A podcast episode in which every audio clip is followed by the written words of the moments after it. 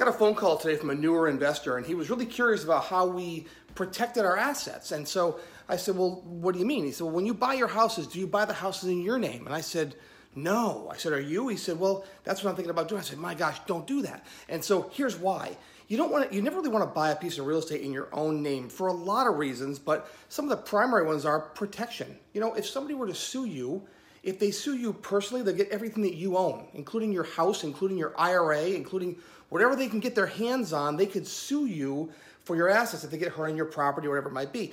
If your property, however, is purchased in the correct formation in an LLC or a separate entity, you'll then have the protection of that entity is provided you do all your paperwork correctly, right? Which we teach you at the workshop how to do all that.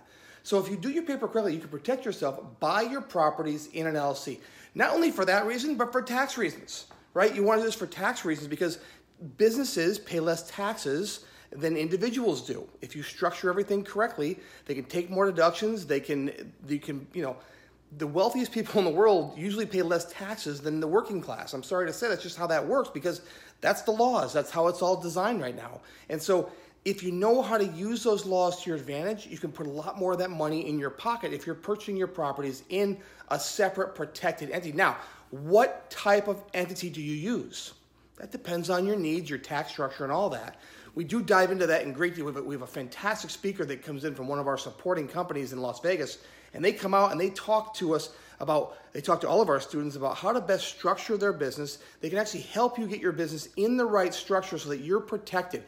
Why do you want to go out and flip houses, make a lot of money, build a lot of assets, and then lose them to a lawsuit or pay a tremendous amount in taxes? You know, if you buy houses in your name, let's say you bought five houses and they're all rental properties and they're in your name. I have some close friends of mine that have many properties in their own name. I say, you guys are nuts because all has to happen is someone has to get hurt on one property and guess what they have access to? That lawyer will find every one of those properties. How can you actually protect yourself and protect your identity about who owns that corporation? Come to the workshop. We'll teach you how the big boys do that legally, what state to incorporate in, what state to build your LLC in, and how to protect yourself. Those are some of the things we go over at the Home Flipping Workshop. So go check it out at homeflippingworkshop.com. Come look to the nearest. Uh, we're, we're all over the Northeast and we're growing rapidly. We're having so much fun at these. So go check us out, see when the next one is, and we will see you very soon. You can learn how to protect your assets. So for what you build, you can pay less taxes and protect yourself forever. See ya.